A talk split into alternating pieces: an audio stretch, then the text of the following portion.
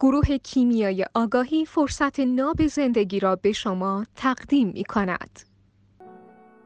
خیلی از حرفای آرتمیس تو زمینه محیط زیست درسته نه؟ دقیقا درسته. حرفاش درسته. مثلا میگه گازهای فرعون لایه اوزون رو تخریب می‌کنه. حرفش هم درست. و نباید هم تخریب کنه. و حرفش هم درست. ولی همون جامعه زئوس آپولویی و زئوس قویتر میاد اینو تحمیل می‌کنه به شرکت های رقیب.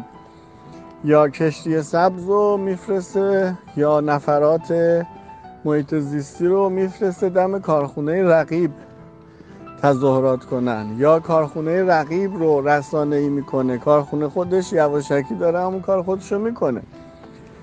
مورد سوء استفاده قرار گرفتن از این بابت و موج سواری.